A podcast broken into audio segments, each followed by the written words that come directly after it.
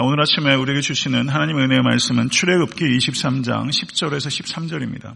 출애굽기 이십삼 장 십 절에서 십삼 절 말씀입니다. 다 같이 합독하도록 하겠습니다. 너는 여섯 해 동안은 너의 땅에 파종하여 그 소산을 거두고 일곱째 해에는 갈지 말고 묵혀두어서 내 백성의 가난한 자들이 먹게 하라. 그 남은 것은 들짐승이 먹으리라. 내 포도원과 감람원도 그리할지니라. 너는 여섯 해 동안에 내 일을 하고 일곱째 날에는 쉬라. 내 소와 나귀가 쉴 것이며 내 여종의 자식과 나그네가 숨을 돌리리라. 내가 내게 이른 모든 일을 삼가 지키고 다른 신들의 이름은 부르지도 말며 내 입에서 들리게도 하지 말지니라. 아멘. 하나님의 말씀입니다. 네, 오늘 본문 말씀은 잘 보시는 대로 그 안식년과 안식일에 대한 규례를 하나님께서 말씀하고 있습니다. 안식에 대해서 언급하고 있는 최초의 말씀이 어디입니까? 창세기 이 장 이 절에 하나님께서 육 일 동안의 창조를 마치시고 제칠 일에 안식하시느니라 라는 말씀이 안식에 대한 최초의 말씀입니다.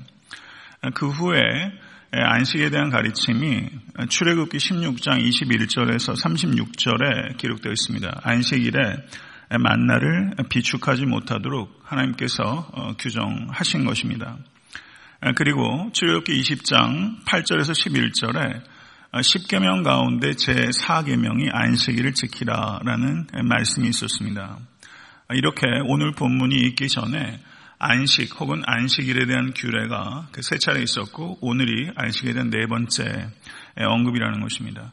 안식에 대해서 하나님께서 지속적으로 강조해 오셨고 그리고 지속적으로 강조하고 있는 것을 볼 수 있습니다. 이것은 하나님의 백성의 정체성을 이 안식이 규정하고 있다는 것을 의미하는 것입니다.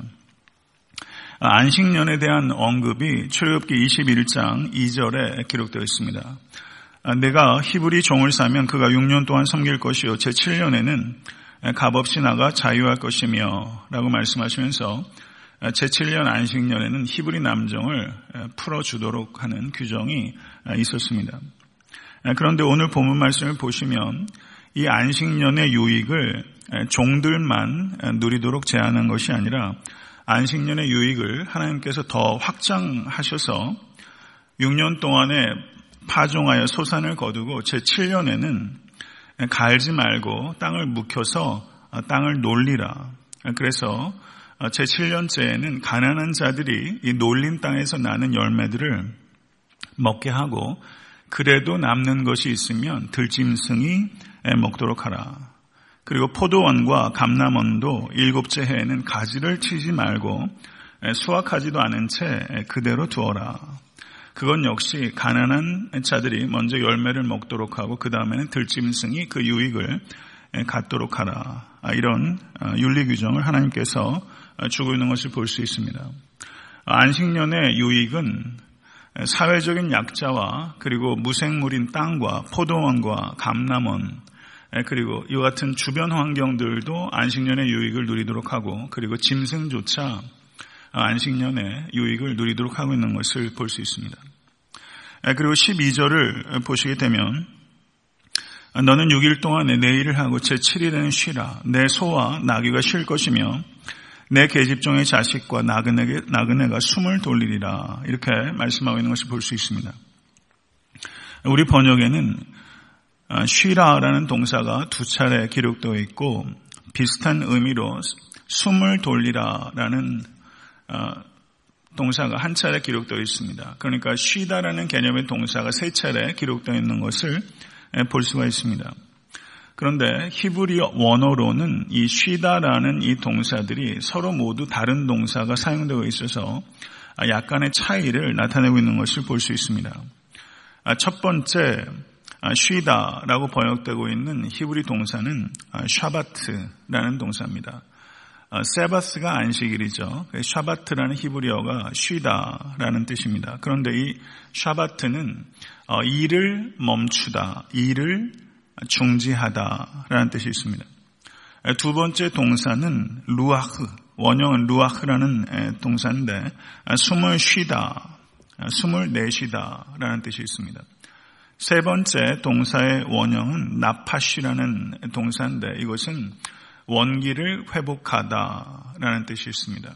그렇기 때문에 이십삼 장 십이 절에 나오는 이 동사 세 개는 약간 다른 의미들을 내포하고 있고, 그리고 그런 동사의 의미를 반영해서 본문을 이해한다면 하던 일을 중지하고 숨을 내쉬도록 하며 원기를 회복하라, 이렇게 볼 수 있다는 것입니다. 하던 일을 멈추고 숨을 내쉬고 원기를 회복하라. 하나님께서 일주일에 하루는 이와 같이 하도록 규정하신 것입니다. 이것이 창조 원리입니다. 성도 여러분, 우리는 창조된 피조물입니다. 하나님의 원리대로 살 때 가장 영혼과 육체와 정신이 가장 유익을 누리는 것을 받아들이시고 믿으실 수 있게 될 간절히 바랍니다. 어떻게 해야 우리가 일을 멈추고 안식할 수 있습니까? 그것은 하나님께서 우리의 주인 되시는 것을 받아들이는 믿음이 있을 때 안식할 수 있는 것입니다. 안식은 믿음의 행위라고 할 수 있습니다. 안식은 내 안전을 내가 지키려는 시도를 포기하는 것입니다. 내가 하나님 자리에 가는 것을 내려놓고 하나님께서 하나님 되실 수 있도록 받아들이는 삶의 양식이 안식이라고 할 수 있습니다. 믿음의 표현이 곧 안식이라는 것입니다. 성도 여러분, 우리가 가지고 있는 모든 소유의 진정한 주인은 내가 아니라 하나님이심을 받아들이십니까? 우리는 그래서 물질의 소유주가 아니라 물질의 청직입니다. 이 원리는 다만 물질에만 국한된 것이 아니라 모든 일들이 그러합니다. 그렇기 때문에 내가 하는 일의 주인 역시 내가 하는 이, 내가 아니라 내가 하는 일의 주인 역시 하나님이시라는 것입니다. 그러므로 일을 할 때 역시 우리는 청지기로서 일을 하는 것이지 그 일의 주체로서 주인으로서 내가 일을 하는 것이 아니라는 것을 받아들이는 것입니다. 삶의 모든 영역에 있어서 소유뿐만 아니라 노동에 있어서까지 그 일의 주체는 하나님이시고 우리는 청지기입니다. 그렇기 때문에 그러한 관점 하에서 일을 할 때 그 일은 하나님의 영광을 나타내게 되는 것입니다. 그런데 저와 같은 사람은 주말 되면은 더 바쁜 사람이고 주일에는 목회를 일을 하는 사람이에요. 그리고 간호사나 목사 간호사나 의사 같은 분들, 그리고 어떤 임월전하는 상황이 있으신 분들은 주일에 쉬지 못하고 일을 해야 되는 경우들이 있습니다. 그러나 그와 같은 제가 몇 가지 예를 들었지만 그런 일들은 자신을 위해서 하는 일이라고 보기가 어렵습니다. 그래서 일 자체에 대해서 우리가 율법적인 태도를 갖는 것은 썩 바람직한 태도라고 보여지지 않습니다. 만약에 목회자와 같이 주일에 일을 해야 되는 사람은 다른 날을 정해서 일정한 리듬을 가지고 칠 일의 하루를 쉬는 거룩한 리듬을 가질 수 있어야만 되는 것입니다. 성도 여러분, 일에 대해서 율법적인 태도를 갖지 마시고 일주일에 하루는 일을 멈추고 쉬실 수 있게 되길 간절히 바랍니다.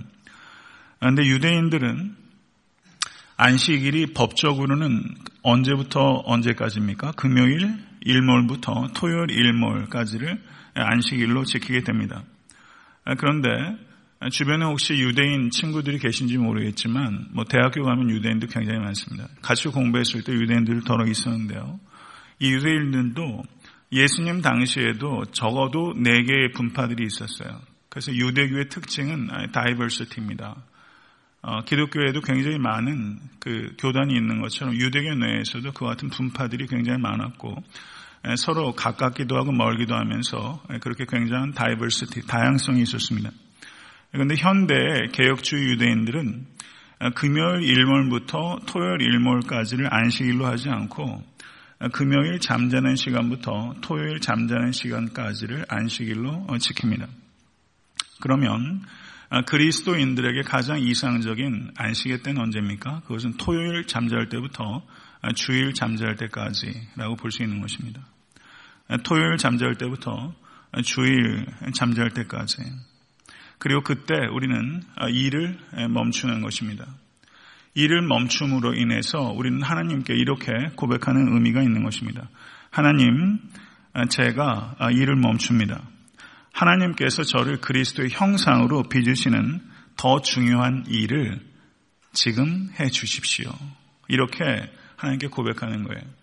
토요일 날 잠자리에 들면서 주일에 잠자리에 들 때까지 하나님, 내가 일을 멈춥니다. 하나님께서 나를 그리스도의 형상을 빚는 더 중요한 일을 하십시오. 이렇게 고백하는 것 같습니다. 성도 여러분, 하나님께서 이스라엘 백성들을 출애굽에서 구별하셔서 하나님의 거룩한 백성으로 만드셨습니다. 하나님께서 이스라엘 백성을 하나님의 백성으로 택하신 이유는 그들이 일을 잘하기 때문이 아닙니다. 이스라엘 백성들이 생산성이 있고 효용 가치가 높기 때문에 그들을 택하신 것이 아니라 하나님께서 이스라엘 백성들을 사랑하셨기 때문에 그들을 택하셨습니다. 맞습니까?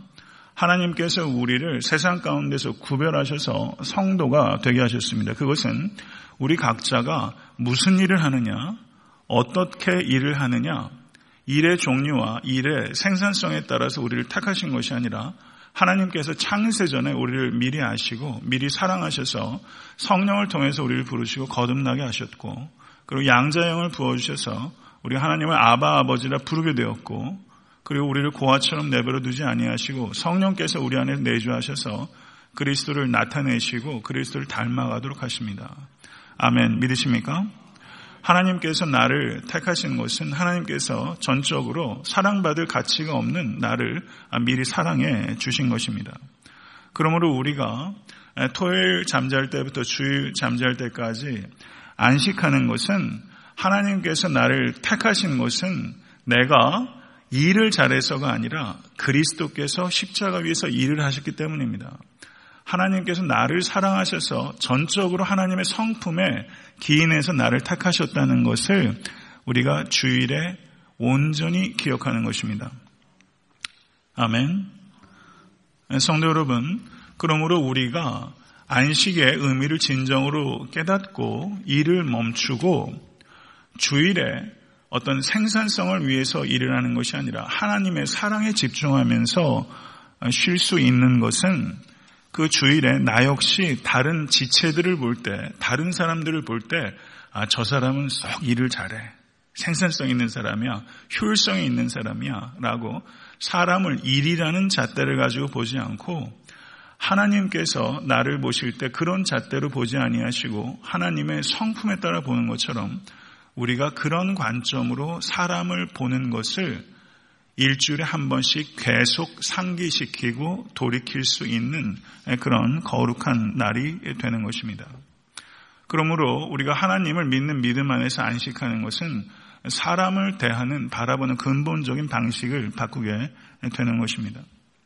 성도 여러분, 우리가 각자를 바라보는 눈도 바뀌어야만 되는 것입니다. 내가 무슨 일을 하든 얼마나 효율성이 있는 사람이든 그런 관점에서 볼 것이 아니라 하나님께서 나를 보시는 관점으로, 하나님께서 사랑하시는 나로 자기 자신을 바라보실 때 그 영혼이 강건해지고 건강해지게 되는 것입니다. 그러므로 안식은 단순하게 육체를 쉬는 것이 아니라 근본적인 믿음의 문제고, 나를 바라보는 관점, 그리고 다른 사람들을 바라보는 관점 까지 미치는 생명의 원리라고 할 수 있는 것입니다. 성도 여러분, 안식을 할 때 하나님의 자녀는 지난 이제 내일 오늘 저녁부터 이제 안식하게 되는데요. 성도 여러분, 우리가 일주일 동안 지지고 볶는 일들이 많이 있어요. 현실로부터 도망가고 싶은 일들이 왜 삶에 없겠습니까? 그러나 안식의 의미는 현실로부터 이스케이프하는 게 목적이 아니라, 현실의 문제로부터 도피하는 것이 아니라 철저하게 안식함으로 인해서 현실의 문제를 돌파할 수 있는 발전소와 같은 것이 안식입니다. 유대인들은 이 안식을 진실로 중요하게 지켰습니다. 유대인들의 역사를 보시면 참 비극적인 민족이에요. 더없이 비극적인 민족입니다. 그런데 유대인들이 자신의 정체성을 지키고, 지금 유대인들이 하는 여러 가지 행태들을 보게 되면 참 눈살 찌푸리한 일들이 많지만, 그런 역사적 과정을 지키면서 유대인이 지금까지 있을 수 있었던 것은 그들이 안식일을 지켰기 때문입니다. 유대인들도 그것을 인정합니다. 유대인들의 정체성은 안식에 있습니다. 한 유대인 어머니가 자신의 아들에게 이런 말을 하고 운명했다는 것입니다. 얘야, 내가 유대인이라는 것을 절대 잊지 말아라. 안식일을 지키거라. 이게 유대인 어머니의 유언이었어요. 안식일을 지켰기 때문에 그리스 로마 시대 다른 민족으로부터 안식일을 지키는 민족, 그 얼마나 눈꼴이었겠어요. 그런데 로마 사회에서 그거를 받아들였거든요. 그러다 보니까 타민족으로부터 굉장히 이 문제 가지고 지시를 받았던 것입니다. 제가 이 말씀을 드린 이유는, 성도 여러분, 우리가 주일을 지키는 것, 그리스도인들에게 있어서 안식하는 것, 주일에 안식하는 것, 우리가 주일을 성수한다는 표현을 많이 씁니다. 성도는 주일을 지켜야 됩니다. 그런데 엄밀하게 따져보면 내가 주일을 지키는 게 아니라 주일이 나를 지킵니다. 안식이 나를 지키는 거예요. 안식일을 지키는 것이 유대인의 정체성을 지켰던 것처럼 주일에 안식하는 것이 성도의 정체성이요, 주일에 안식하는 것이 철저히 일을 내려놓고 하나님 앞에서 쉬고 원기를 회복하는 것, 이것이 성도의 정체성이고 그게 성도를 지킵니다. 이것을 깊이 생각해야 됩니다. 성도 여러분, 그렇기 때문에 자녀들에게 이 안식하는 것을 가르치는 것은 더없이 중요한 신앙의 핵심이라고 할 수 있습니다. 안식 일은 나의 필요를 채우는 날이 아니라 다른 사람의 필요를 채우는 데 집중해야 되는 것입니다. 안식일에는 생산성을 위한 일은 줄이고 예수 그리스도께서 손마른 자를 안식일에 고치셔가지고 저들이 죽이기로 결단했다고 기록되어 있는 것이 마가복음 삼 장이고, 그리고 잘 아시는 것처럼 날 때부터 소경된 자를 예수께서 고치실 때 눈이 나아라 하면은 별 문제가 없을 수 있었던 거예요. 그런데 예수께서 흙을 빚으시고 눈에 바르셨어요. 반죽하는 일은 안식일에 못하게 되어 있습니다. 미시나에 있어서. 미시나는 유대 경전입니다. 그 다음에 날 때부터 소경된 자를 가서 씻으라. 서른아홉 개 그 금지 규정이 미시나에 있는데 거기 가서 씻는 것도 안 되는 일입니다. 그런데 주님께서 의도적으로 말씀으로 그냥 고치신 게 아니라 빚고 가서 씻도록 하심으로 인해서 이 형식주의로 흘러버린 이 유대인들의 안식일 규정에 대해서 주님께서 정면으로 도전하게 된 것입니다. 예수님께서 마가복음 삼 장에 손 마른 자를 고치셨어요.